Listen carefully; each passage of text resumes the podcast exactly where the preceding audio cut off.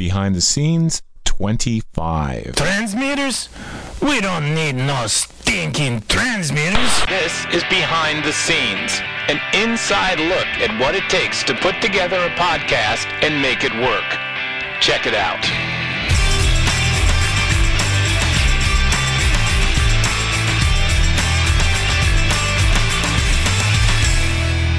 Hey, this is Craig Patchett, and yes, this is Behind the Scenes number 25. It's only taken 14 months, but we have finally reached number 25. Quality, not quantity, is the slogan here. I've saved a very special interview for this edition of the show. An interview that I did back in December with Rob Walch of Podcast 411. And you can find Rob's show at podcast411.com. The number is 411.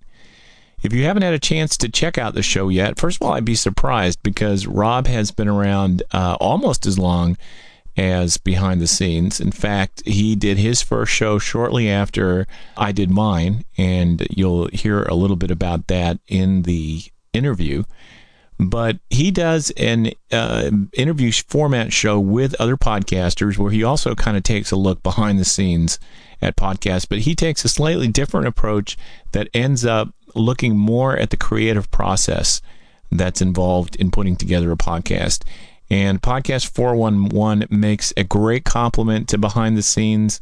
Uh, it's certainly put out on a more regular basis than behind the scenes. Rob is doing two shows a week at the moment and I would highly recommend it. So, again, podcast411.com. And without any further ado, let's jump right into the interview. Rob, I really appreciate you taking the time to be on the show, and especially for the 25th anniversary, or not the 25th anniversary, but the 25th edition of the show. Well, Craig, it's an honor to be on the show thank you for all the help your show has given me over the last year. Oh, absolutely. And you know, I'll, I'll start out by sharing something with you. When I first launched Behind the Scenes, I was trying to figure out what I wanted it to be. Originally, it was going to be kind of a, a journal about how I put together the Godcast network from the technical side of it. And then I decided, no, I'm going to make it more general.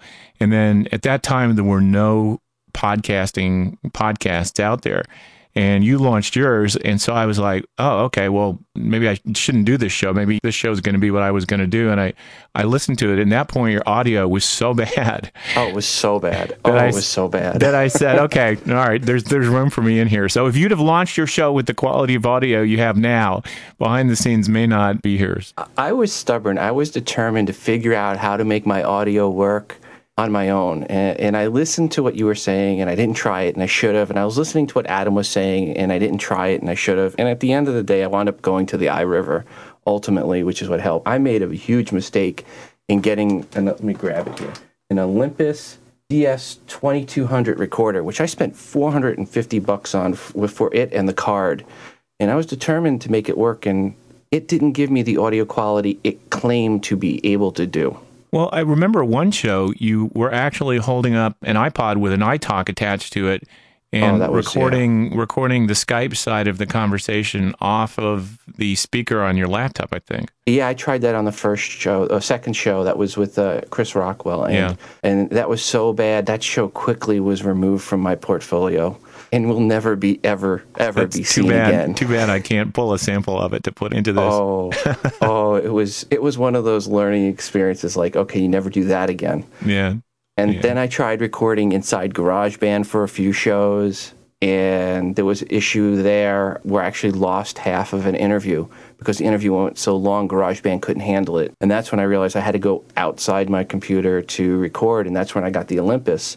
And that was around the end of January. And then so in February, I started using that and trying to make that work. And I was getting all these issues and I couldn't figure it out. And finally, um, just from listening from, from Adam raving about the iRiver, I said, you know what, I'm just going to go break down and get the iRiver. And I did. And that was about show 40 when I plugged it in and it all problems went away. Now, I had bought a lot of other equipment leading up to that. Right. a lot of equipment. I got a lot of extra equipment around here. Yeah, and you're not the only one. Well, let me back up just a second because I know that a lot of people listening are going to be really disappointed if my first official question isn't what was your first computer? My first computer was a TRS 80 color computer, the Coco. Okay. with the horrible chiclet keyboards. Oh, my fingertips still hurt every time I think about it. What was it that got you into podcasting? I guess it comes down to a couple things. I was one of those people starting out like in eighth or ninth grade where I used to call into the local radio station in the morning, WBAB, Bob Buckman in the morning. And I used to call in, it was just a regular caller, so regular that I had a backdoor number to call in. So I didn't have to worry about busy signals whenever I had a joke or a skit I wanted to do. Wow. And when I got to college, I did the same thing at WTUE, and shortly I got their backdoor number. And then when, after I graduated, I moved to Kansas City, and I was doing the same thing with KY102, Max Tana, in the morning, and then became Max Tana Moffat. So I was always this annoying person that always called into the radio station. So I guess I was a, a wannabe DJ. And when podcasting, when I heard about it, I was just like, this is my chance to actually be on the air and do something. And I, then the hard part came was thinking of what to do. And I just didn't feel I could hold a show on my own. I actually tried a few shows on my own. The first show I actually put out was one on my own just because I wanted to make sure everything was working right. But I realized early on that my wife wasn't going to help me and uh, I needed to have guests. That was going to be the format I needed to go. And I'm a big fan of the Inside the Actor Studio. And I said, I want to try to see if I can mix Inside the Actor Studio into podcasting, and hence my show. Now, at the time, you were working full time with another job, correct? Now I was VP of Sales and Marketing for a electronics manufacturing company, a 75 year old company, making a very good income, as my wife would tell you. but that is not the case now. No, as of April 1st, uh, no joke on that, I had left that company and have been podcasting full time ever since. And the sad thing was, I met with my accountant last week and we went over what I put into doing podcasting full time this past year and what I made from it. And it was a factor of 15 to 1, 15 times more what I spent than what I brought in. Okay, well we'll come we'll come back to that, but I want to go back to a little bit more of the journey that brought you to that point. Who was your first interview? Was it Chris? You said the first show was first just on interview your own. was what happened was I sent out emails to seven people that I said maybe I'll get one or two of these people to reply. And of the seven, six replied and said, "Yeah, I'll come on the show."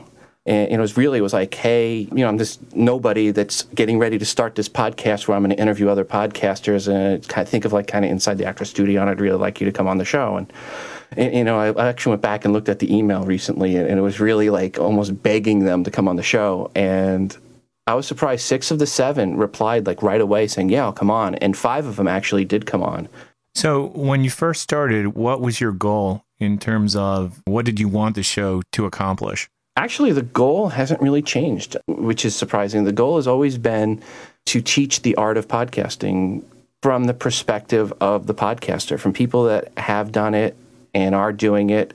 Maybe they just started, maybe they've been doing it for a long time, but to teach people that are listening a little bit about A, what their show is about, and B, how they're doing their craft, you know, technically and from the art point of view.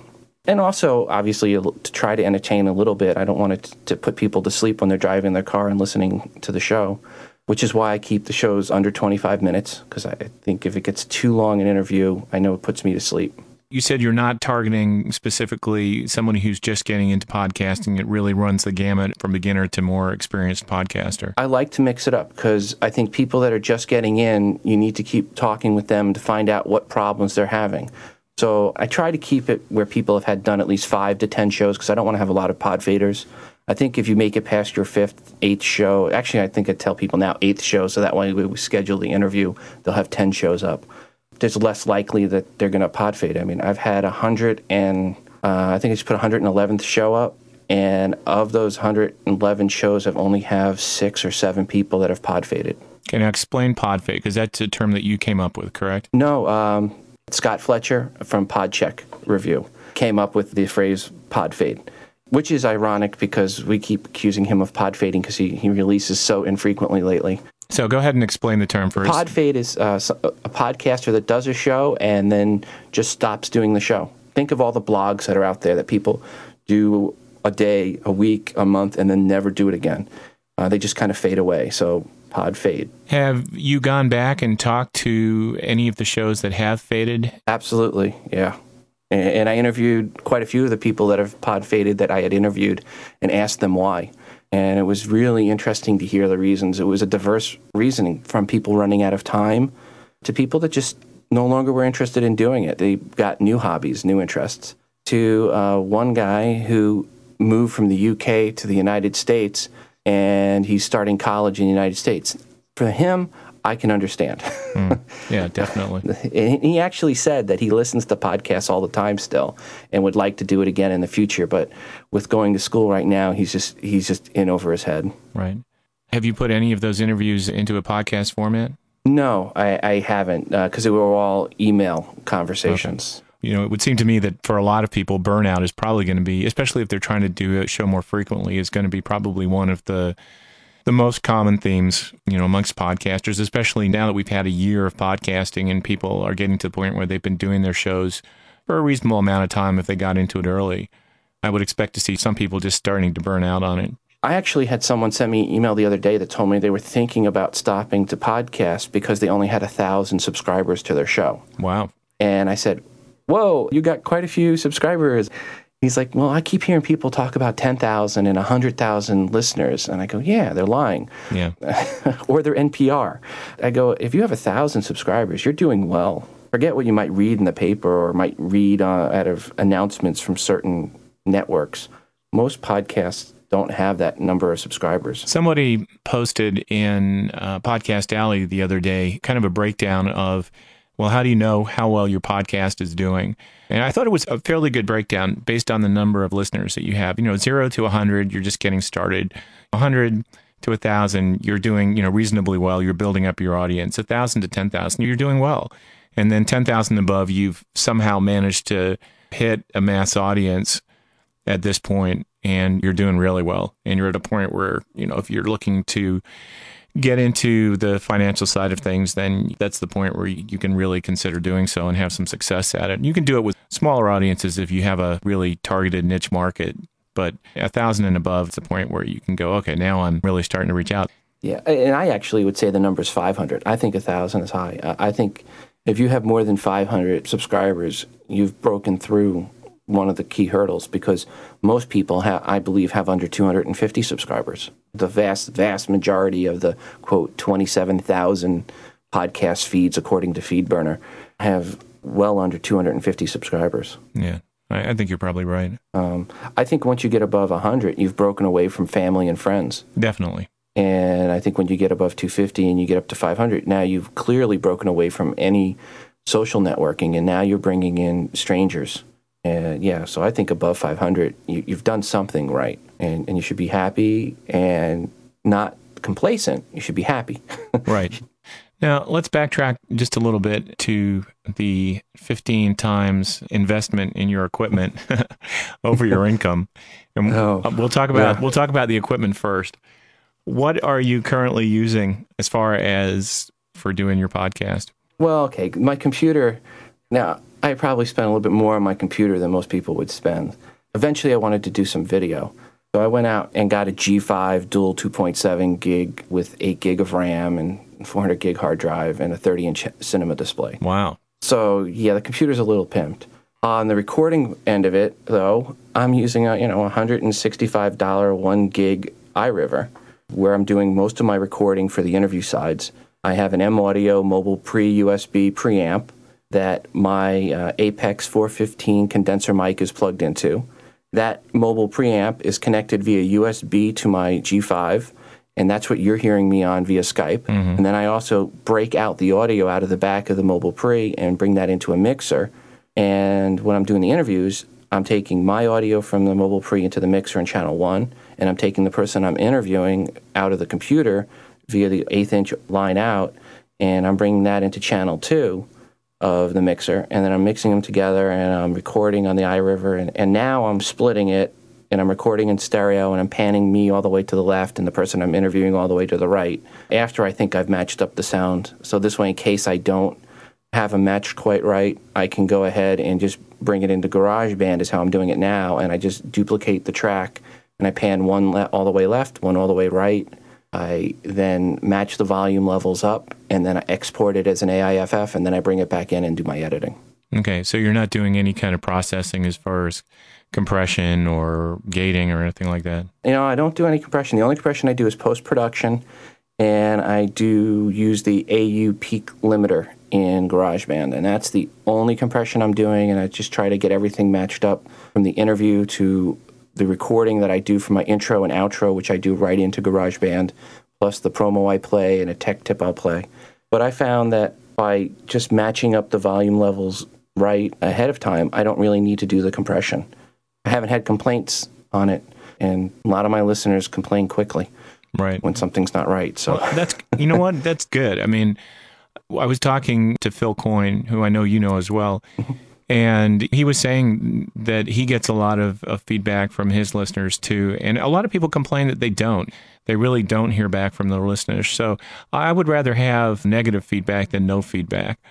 So Absolutely. I love any feedback, so I'm not complaining. Uh, And, and everybody I've interviewed, I think one of the questions I ask, one of my standard questions is, What is your favorite feedback that you've received? And people that haven't had any, they're like, Oh, take anything. right. Then let me go ahead and ask you the question: What's the favorite piece of feedback that you've received? I think by far, and I've got it from a few different people, is I've got my podcast up. Thank you so much from the help and the advice from you and, and your guests made it possible. And that's my favorite feedback. And I've gotten that from quite a few people. Uh, when I hear someone that says they were able to get their podcast running because of listening to the show and the advice that I said or someone on my show said, that was what the show was there for. So, you know, it's like, you know, achieved goal. And I always try to send back a, a reply and say, thank you. That's the best feedback I could ever get. That's great. Now, obviously, all of the interviews you're doing, or at least most of them, are not in person, correct? I've done one interview in person, Okay. and that's a local Kansas City person. And I think I'm going to do another one here shortly. But yeah, every other interview has been uh, Skype to Skype or Skype out. Okay, now that was what I wanted to ask you. So you're not doing standard telephone interviews. You're taking advantage of Skype for Yeah, that. d- you'll never get as good a sound quality when you have the telephone system, the POT system involved because of the bandwidth limitations on how the phone system works. You've got the 4 kilohertz or 8 kilohertz bandwidth, whatever it is.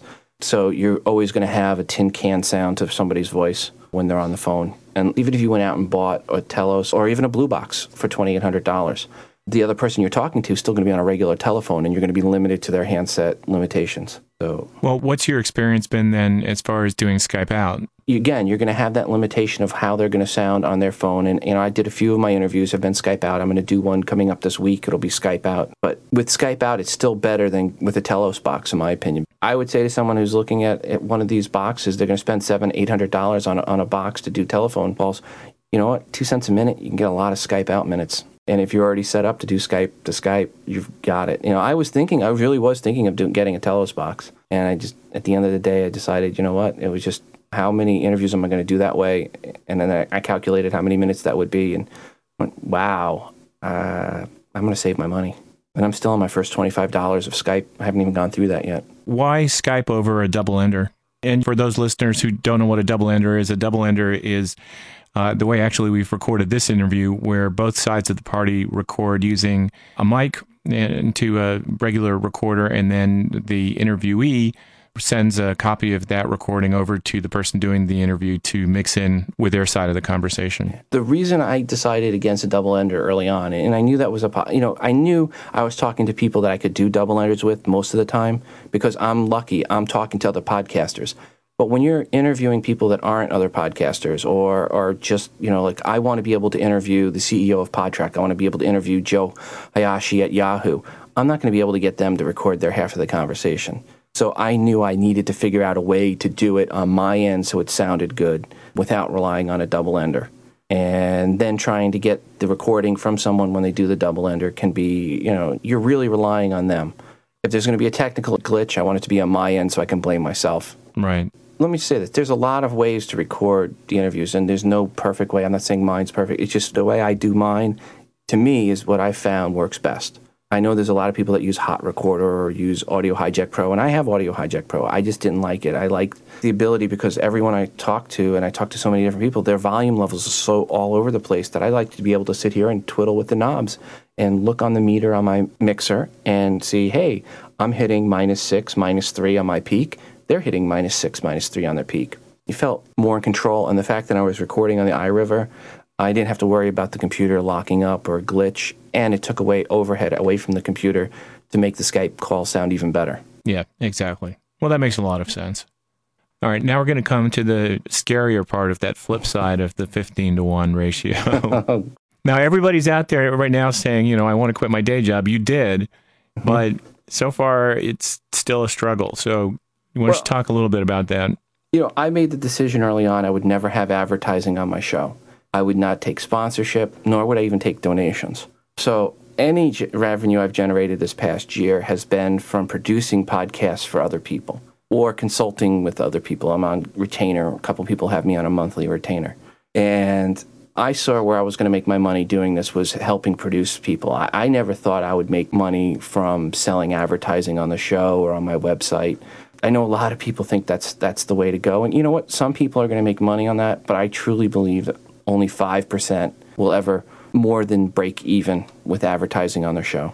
Just because there's such a huge number of podcasts, and most people will never even think of putting advertisements on their shows. Right. And like you said, the vast majority of podcasts have a limited number of listeners, and mm-hmm. advertisers just aren't going to pay that much money for 100 listeners. Yeah, even if you got fifty dollars per thousand downloads, or say you get two hundred dollars per thousand downloads, if you only have hundred downloads, you know, guess what? You only got twenty dollars, Yeah. uh, and you got to release a show, maybe five or six shows a day to start making money.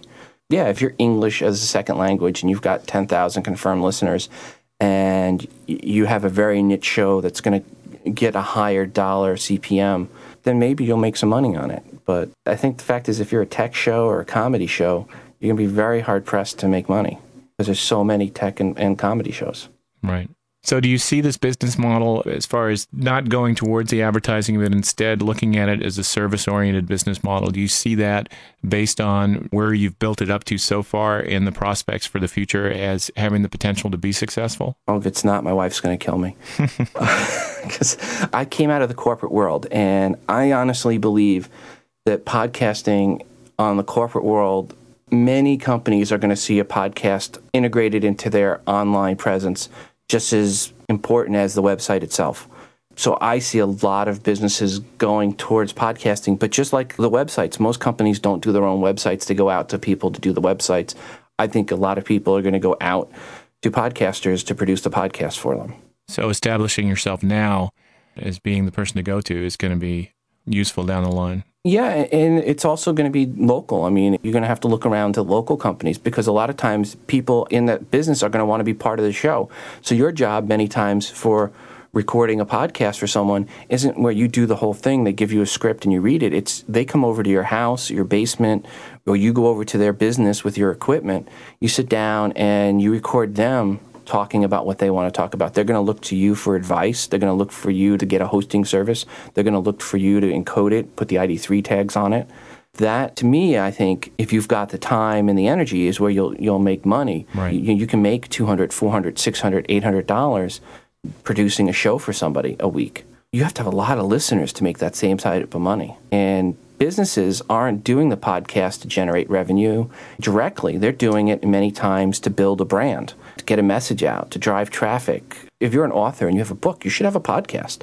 If you're a band and you've got a CD, you should have a podcast. The Reverse Engineers podcast, to me, is the perfect model for a band. They first podcast, they introduced a quick snippet of all the different songs on the CD. Then they did one podcast after another where they talked about each song and how they developed that song. They played the song. They talked about what they were thinking when they were writing it, the influences. And then after that, or actually during and after that, they mix in tour dates and behind the scenes while they're doing concerts and things like that. So get with some of the local bands. You can help out a local band. Right. Now, you've done, you said, I'm sorry, was it 111 shows? I think I just put up show 111. Out of those 111 shows, you've obviously, for yourself, probably learned quite a bit. Yes. I mean, oh is that a yeah. Absolutely. I, part of the education process was to educate me. I mean, a year and a half ago, I didn't ever even did a blog. So, what would you say are some of the key things that you've learned as a result of doing the show? You know, the best advice, and it's one that I actually kind of did, but didn't even think about. It came out when I interviewed PK and Jay, and Paul said was, "No, don't pimp your show until you have five shows out, especially if you've never podcasted before." Because the first few shows, all you're worried about are the wrong things. You're worried about did the show record? Did I, did the RSS feed work? And what's my audio quality sound like? And you're not even thinking about content yet. It's not until you actually get past the nervousness and the, and the other things and listening to your shows is, is the other great advice. You know, P.W. Fenton said that. Listen to your show. Too many people record, post. They never listen. There was a perfect example. I listened to this one podcast and it was four teenagers talking and they did a quad ender. So each one recorded their own piece. Mm-hmm. Well, when they started editing it, they all time shifted and got out of sync. So literally, one person was answering the question, and then the other person was asking it. Eh, you know, and I said to them, like, guys, you got to listen to what you're doing because you would never have released that if you had listened to it. Right. And I won't give their name. Okay. He knows who he is. and he actually he said, you know what? I had someone else edit it for me, and I'll never do that again either. Yeah. Sometimes you just really got to be a control freak. So the two pieces of advice: wait until you have at least five shows done before you tell the world, because you only get one chance to make a first impression.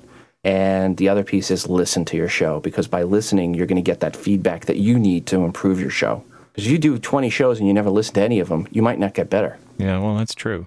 Unless you have those negative feedback people willing to to email you and let you know what you're doing wrong. Yeah, unfortunately, your first few people that listen to your show are friends and family, and you probably had to subscribe them on their computer to your show. I, I've joked in the past the fact that friends and family will never give you positive feedback on your show. I don't think I've heard from anybody who's who's gotten positive feedback from friends and family on their podcasts. The best feedback I've gotten from friends or family was my mom calling up screaming, You guys are going to try to have a kid? Why didn't you tell me? because I had mentioned on the show we were going to start trying to have a child. And I thought my wife had told my mother, and my wife had thought I had told my mother. And she found out from the show instead. That's funny. That's very funny. Now, you just mentioned two things that you've learned. You've obviously learned a lot more than that, and you are in the process of writing a lot of those things down. Can you talk a little bit about the book? I am co authoring a book called Tricks of the Podcast Masters with Mur Lafferty from Geek Fu Action Grip. And what we're doing in the book is we're talking more about the art of podcasting. It's not so much how do you hook up your mixer and how do you create an RSS feed. It's more about why is editing important. Here's some examples of some music podcasts, and here's why their format worked, and here's some advice, and here's places to go and find content for the show, and and things that deal more with what we call the king, the content of the show from that end of it. And we're taking a lot of advice, you know, advice that people have about interviews. At the end of my show, I always ask, What advice do you have? So a lot of those pieces of advice people gave are going to work their way into the book. And pretty much anything else I can get and steal from other people will make its way into the book too. Mur will be the first female author of a podcast book, so that's definitely give it a different perspective. Now, how far through the book are you at this point? We're due to finish writing on February 28th. And does the book have a scheduled pub date? I believe is June is a published date. You know, hopefully it'll be a little sooner. We'll see. Um, the goal is definitely to be finished with it by April 1st because my baby or son is due on April 5th. Oh, yeah. You're definitely going to want to be finished by then. Yeah, so uh, we are definitely under a biological timeline here. Well, you know, it'll be good. It'll be, uh, I'm really interested to see how it reads, especially having two writers, first of all, having the two genders contributing. Uh, I think it'll be a really nice balance if you guys do it well, and I'm assuming you will. And uh, certainly the content and the angle that the book is coming from will be a welcome addition to what's already out there. and things that we're going to also add in the book beyond just the content is also how to promote the show. So it's really coming after three avenues. Was one is helping improve the content. Two is helping how do you promote your show? How do you go out there and guerrilla market and market outside of the podcasting world and inside the podcasting world? And then finally, if you decide that you want to monetize your podcast, how do you do that? And some business models if you're coming at it from a small business perspective and if you're coming at it from a podcaster's perspective Right. Well, good. and we'll be talking to a lot of different people. I've got interviews with GarageBand.com coming up here for the book, and um, PodTrac for the book, and we'll talk to some of the other networks that are out there. Well, you know that I certainly wish you guys both well with the book and well with the, the new addition to the family and well with the business side of the podcasting as well. You definitely got your plate full. It's fun. I love podcasting, so it's it's a great way to use up all my time. Well, Rob, I really appreciate again the time I again, I'm honored to be on your 25th show, and I'm also honored that my poor audio quality early on inspired you to continue and do this show. Me too. And I'm glad that that's changed and that your show now sounds as, as great as it does. Nothing was more frustrating for the first 39 shows than trying to get that audio quality right. But what was really was amazing was that I had listeners that held up through that period of time. They did. I mean, I think that says a lot to you. And that's what kept me going. It really did. All right. Well, I think that wraps things up. And like I said, again, I appreciate it. And I'm looking forward to hearing the finished and edited interview. So am I. Good luck. And I'm sorry for all the edit points you're going to have in here. Definitely something only a podcaster would worry about. I'd like to thank Rob again for taking the time for this interview and for his patience in my putting it together.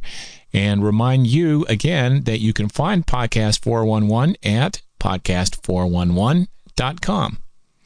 And that wraps it up for the 25th edition of Behind the Scenes. Just a reminder that you can find the behind the scenes website at btscast.com.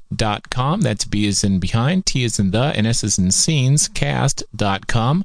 You can reach me at craig at godcast.org, C R A I G at G O D C A S T dot O R G. And I welcome any of your feedback, positive or negative, as long as it's constructive as well as audio comments at that email address. And with that, this is Craig Patchett, and until next time, God bless.